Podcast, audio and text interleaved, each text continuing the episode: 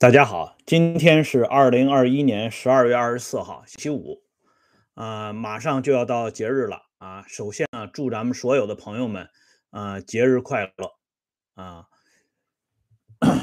那么今天呢，我们来这个讲一期陈独秀的话题啊，因为马上要过节了，所以咱们就讲一点轻松愉快的话题。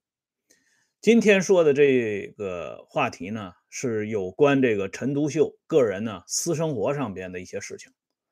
陈独秀这个人对于大家来讲并不陌生啊，这个人呢一生啊在政治舞台上的沉浮以及是是非非，已经付诸历史公论了。但是这个人有一个重要的特点，就是这个人一生非常风流啊。所以用了题目叫“风流书生陈独秀”。虽然呢，他在政治舞台上啊表演的淋漓尽致，可是到他谢幕的时候啊，其实大家看一下，陈独秀就是一介书生啊。对于陈独秀这个人，鲁迅生前曾经有一个非常重要的评价。鲁迅是这么说陈独秀的：“假如将韬略比作一间仓库吧。”独秀先生的外面竖一面大旗，大书道：“内解武器，来者小心。”但那门却开着，里面有几杆枪、几把刀，一目了然，用不着提防。从鲁迅对陈独秀的这段评价，我们就可以看到，陈独秀这个人虽然风流，但是并不下流，从来不玩阴谋诡计，而且这个人有一个最重要的特点。不贪财，啊，钱财身外之物，在陈独秀看来不值得玩命。这一点，陈独秀与张世钊啊，那是有天壤之别。张世钊这位当年啊借钱给伟大领袖的啊，被鲁迅称之为“老虎总长”的这个人呢，在钱财问题上非常计较啊。据说呢，张世钊借给朋友们的钱呢，第一。要立字据，第二要还利息，啊，所谓资资助必究啊，这一点有点看不起张世钊。但是那个时代的人很有意思啊，张世钊虽然知道陈独秀在钱财问题上看不起自己，可是并不因此而贬低陈独秀。这张世钊曾经跟苏曼殊。啊，是民国时代非常有名气的一个诗人、翻译家。他跟这个老苏呢说过这样一段话。他说：“仲甫啊，就陈独秀字仲甫。他说仲甫是天生领袖之才，将来早晚要自立一面大旗。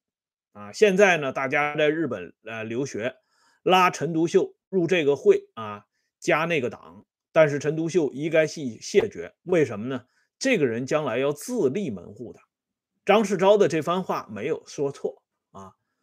那么苏曼殊呢，跟这个鲁迅呢，他们这些人当年在日本的时候都非常活跃，而且苏曼殊这个人本人就生在日本的横滨，在早稻田大学读书。有一次呢，苏曼殊和陈独秀坐船一起回国，在船上。苏曼殊呢，就讲这个他在日本啊，跟这些日本的女孩们的交往啊，当然了，就是男男女女的这些事情。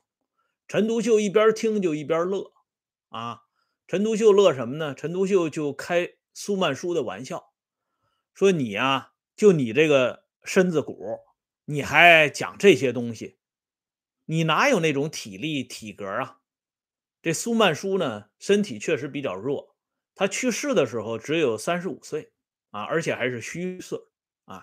可是苏曼殊听到这里以后非常不高兴啊。他看这个陈独秀笑话他，他呢就从身上拿出一个小包裹来。这个包裹打开以后，陈独秀确实吃了一惊。哎，为什么呢？因为这个包裹里收藏了很多日本女人送给苏曼殊的。特殊的礼物，啊，就是这个女性呢最隐蔽的一些东西，不愿意给外人看的一些东西，都送给了苏曼殊。苏曼殊向陈独秀展示这个东西，无疑就是告诉陈独秀，我讲的这些东西不是故事，是我亲身经历的这些事情。但是陈独秀还是狂笑不止。这苏曼殊确实生气了，发出怒吼啊，说：“陈仲甫，你还是不是人呢？啊，我们中国现在处处比日本要弱，唯独就这件事儿啊，我苏曼殊给中国人争了一口气，可是你们居然还这样嘲笑我。”哎，这苏曼殊呢，就把这日本女人送给他这些东西呢，都扔到海里去了。其实呢。苏曼殊有点误会陈独秀，因为陈独秀这个人一贯风流成性啊，他风流起来一点不比苏曼殊差。陈独秀有一个亲表弟叫蒲清泉啊，又叫蒲德志。后来陈独秀最后一次被捕关在南京的时候，就是他这位表弟呢一直陪着他坐牢。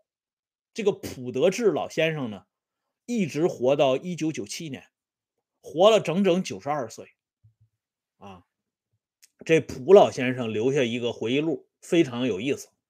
他就讲，他说在这个南京坐牢期间啊，大家闲着无聊啊，这个陈独秀呢就给他们讲故事，讲着讲着就开始讲到这个女人的话题上了。哎，他说他真没想到啊，陈独秀那个时候已经是五十八岁了。哎，陈独秀是公元一八七九年出生，那个时候已经将近这个啊花甲之年的陈独秀，一旦说起女人来，那是眉飞色舞啊，喋喋不休啊，呃，这样的女人怎么样？那样的女人又怎么样？说一说呀，说几个小时都不嫌疲倦，把这普德志听的是哑口无言呐，目瞪口呆。因为很多这个故事呢，普德志都是头一次听说，而且陈独秀把这些细节呢讲的是出神入化，可以想象啊，这个人如果没有亲身经历过，他瞎编是编不出来这些事情的。所以这个普德志对自己这个表哥呀，陈独秀在这方面的这个高超的本领，那是非常惊叹的。因此，老先生到了晚年不惜笔墨，把这段事情呢宣示于后人。啊，这样的话呢，我们才知道陈独秀老先生当年确实相当风流。啊，他当年被这个北洋政府抓，就是因为他这个风流的事情。但是今天要讲的这段事情呢，是他最后一次被捕关在南京的时候。当时陈独秀呢已经结了婚了。这是他最后一次婚姻，他娶了一个英美烟草工厂的一个女工人，叫潘兰珍。这个潘兰珍呢，比陈独秀整整小了三十二岁。哎，这两个人年龄相差非常悬殊，而且潘兰珍并不知道陈独秀的真实身份，只知道啊，她嫁的这个人姓李，叫李先生。哎。可是陈独秀被捕之后呢，这潘兰珍才知道陈独秀的真实身份，不得了啊！为什么呢？因为当时出面营救陈独秀的人，都是民国时代的顶尖人物，啊，什么张世钊啊、胡适啊等等这些大人物，哎，去探望陈独秀的，那都是大牌知识分子，甚至是政界的名人，包括南京政府的高层。陈立夫、朱家骅都被惊动了，所以潘兰珍才知道自己的丈夫居然是这么一位啊名闻天下的老先生。这潘兰珍也真行啊！要按照一般人来讲，这个时候躲都躲不及，没有自己迎头赶上的。但是潘兰珍呢，还是毅然决然的去探望陈独秀，并且就在南京住下来了。他说：“陈独秀。”啊，哪怕被判二十年，他也等二十年。这样的话呢，这个南京这个监狱管理当局呢，也是受感动了啊，呃，觉得这个老先生找的这个女伴呢，挺够意思的，这样就网开一面，让这个潘兰珍呢到里边去看望这陈独秀，啊，俩人说说话，哎，都可以的。可是搞过几次以后，这监狱的典狱长就不干了，因为当时陈独秀关的这是模范监狱，南京老虎桥模范监狱，哎，这是典范呐，哎。这个典狱长就把这个陈独秀的表弟蒲德志给找去了，谈话说：“蒲先生，啊，今天找你来有一件事情相求。”这蒲德志说：“您有什么事情求我呢？”他说：“呀，您要是有时间啊，请蒲先生跟您的表兄陈老先生带一句话，让他老先生消停点哎，这普德志就不明白了，说：“怎么着？”这个我这表哥怎么不消停了？他都已经给关起来了，还能怎么不消停呢？这监狱长呢说：“既然啊话说到这步了，哎，那么我也不妨把话说说白了。说我们呢纯粹是敢于啊，陈先生文章独步天下啊，而且陈先生名气太大了，哎，所以呢我们网开一面。”让陈先生的女朋友可以在里边啊探望陈先生，可是陈先生太不自重了啊，他居然跟他的女朋友在里边活动起来了。这样的话呢，搞得我们相当没面子。好歹我们这是模范单位啊，你这么搞搞的话，传扬开来，我们将来怎么进行管理呢？哎，这普德志一听也懵了。他说：“不能够吧，因为我表哥都快五十八岁了，他这个年龄啊，在里边就活动起来了，这我觉得不太可能吧？是不是你们的人看走眼了？”这监狱长一听更来气了。监狱长说：“普先生啊，我们底下人办事不力是有的，眼神不好也是有的，可是看这种事情，一般是不会看错的。”啊，这是人的本能啊，啊，尤其这种事情，哪里能够看错呢？所以，请告诉陈先生，他的文章那真是啊，天下敬仰。可是他的道德实在是有限啊，居然在这种地方搞这种活动，实在是目不啊忍睹，耳不忍闻呐，哎。这不良之声传播于外，哎，让兄弟我太难办了，请务必啊告诉老先生收敛一些。这普德志一听，这监狱长把话都说到这份了，应该是真的了啊，所以这回去呢，就侧面的跟他表哥露了一下这个意思，说大哥你差不离儿行了啊，人家照顾你，怎么还活动起来了呢？啊？这陈独秀一听就来脾气了。陈独秀一来脾气，就就开始破口大骂，说：“啊，这种事情啊，这国民党反动派也要管，太反动了！这是个人的事情啊。这个老夫子，孔老夫子当年都讲过呀，‘食色者性也’呀，这是人的本能啊。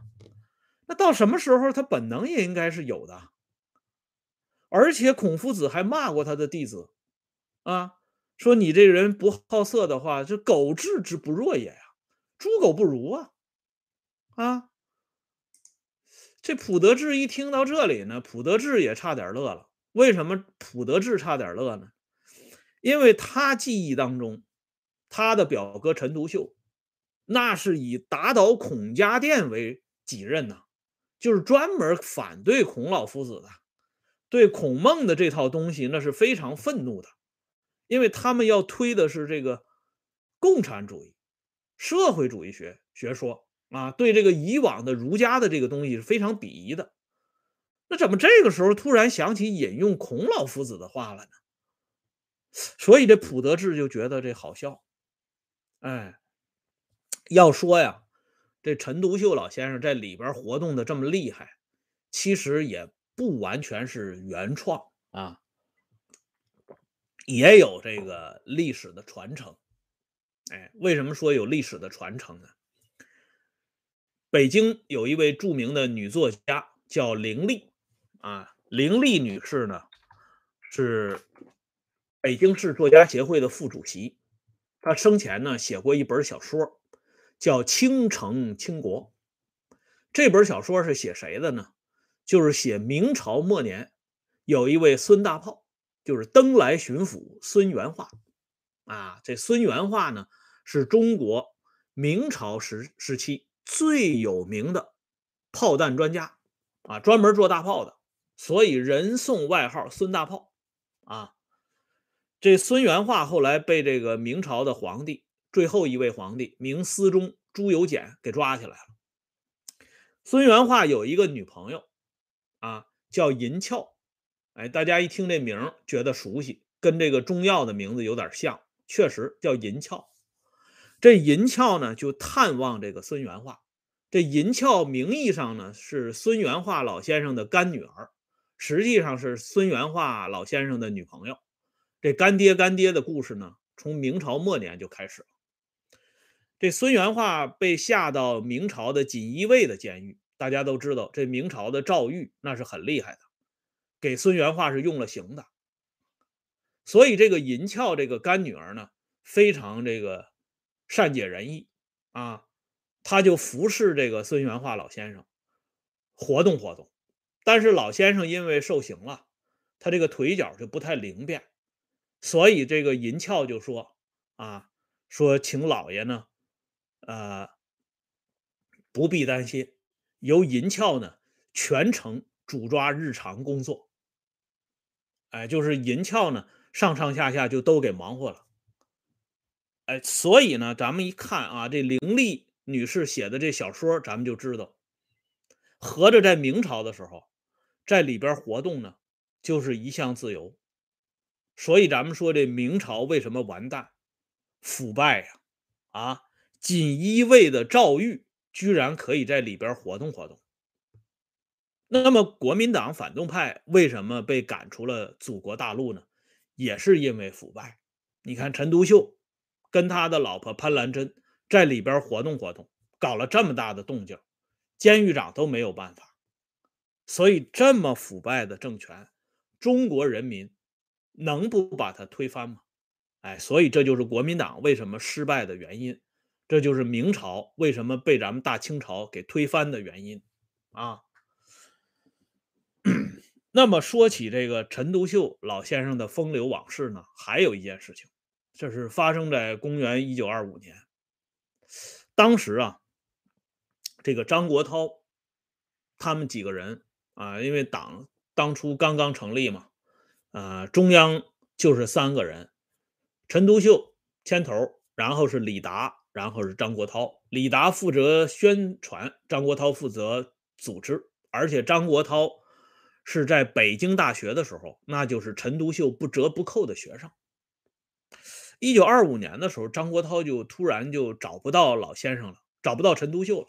这张国焘就急了，说：“这陈老先生一定是让人给抓起来了，这么长时间不露面啊，肯定是让人抓起来了。”张国焘就非常痛心，他就找这个瞿秋白啊，就说：“啊，说这老先生啊，陈独秀老先生太可惜了，老先生。”啊，如果要是做官的话，可以做很大的官，各方势力都想请老先生去做官，但是他偏偏为了中国人民的幸福，趟了这道浑浑水，啊，组织这个党派，结果现在呢，可能已经遇害了。张国焘说着说着就掉眼泪了，张国焘一掉眼泪呢，瞿秋白他们也慌了。那老大被抓起来，甚至被搞掉了，这确实不是小事儿啊。首先要向苏联人汇报，再一个，咱们自己必须得找一找他们呢。就在报纸上，啊，用这个暗号登了一个寻人启事。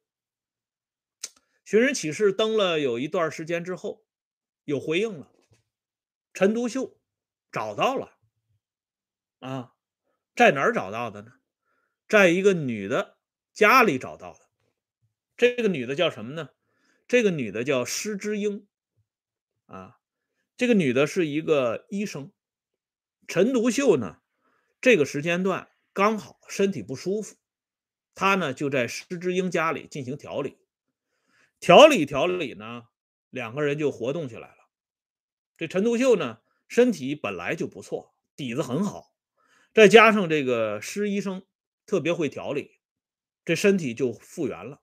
复原之后呢，这个活动的频率就更大了，哎，这动静也就更大了，哎，两个人呢就在一起住了很长一段时间。可是他不知道外边这些人跟热锅上的蚂蚁找他找的非常辛苦啊。后来一看这报纸上登了寻人启事了，陈先生一看，暂停活动啊，回应一下，要不然他的这些弟子同志会非常着急的。革命嘛，还是以事业为本。生活是辅助性的，哎，就这么一段事情呢，也颇能反映出这陈独秀这个人的哎风流的这个本性，很有意思。由这件事呢，后来还引了引出一段这个乌龙事件。上个世纪九十年代，公元一九九三年，有一对这个年轻的夫妇两个人给中央写信，说他们两个人呢是陈独秀的外孙子啊和外。外孙媳妇儿啊，要求中央呢予以承认。哎，这中央接到这信以后，就派人调查，说你凭什么说这个这个你是陈独秀的外孙子？哎，这个人就讲了，他说我妈妈叫陈红，我妈妈陈红啊是陈独秀和我姥姥施之英生的女儿，所以我就是陈独秀的外孙子。这中央也不含糊啊。